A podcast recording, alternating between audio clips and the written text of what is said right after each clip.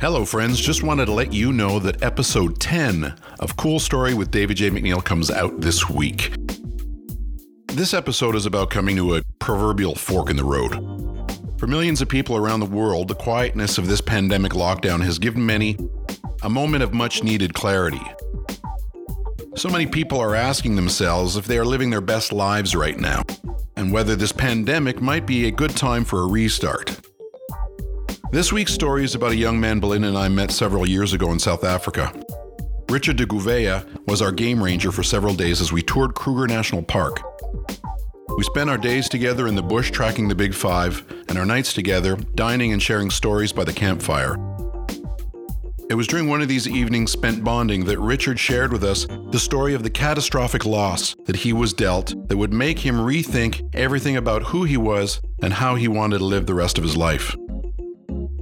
That difficult journey began for Richard on Boxing Day 2004, when a family friend called to see if he had seen the news about a massive tsunami that had overwhelmed much of Southeast Asia, including the Thai resorts nestled in the Phi Phi Islands, where Richard's parents were vacationing. And as soon as I turned on the TV and I saw this, I had this knowledge that it was already, that there wasn't much hope, but you cling to what you can. Yes. And then it became this backwards and forwards. How are we going to get there? Who's going to do it? How do you look for the mm-hmm. body? You're talking there were hundreds of thousands of people that died in that in that event. So how do you balance that whole system out? I was adamant. I was ready to climb on the plane and go look for them. That I was 22 years old and full of beans and and obviously full of testosterone and ego and ready to to go fight to find them.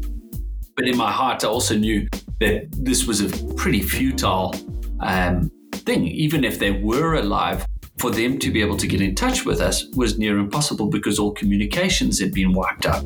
All of this yeah. had started to roll out, and my uncles then stepped up and said, no, We're definitely going to be, we want to go. And I said, I want to go and they said no it's it will change you you are not ready for something like this you are going to stay here and we're making that decision for you mm-hmm. and i think somewhere in my heart i knew they were making the right decision for me the journey that began that Boxing Day morning in 2004 would be the ultimate test for the young man of 22.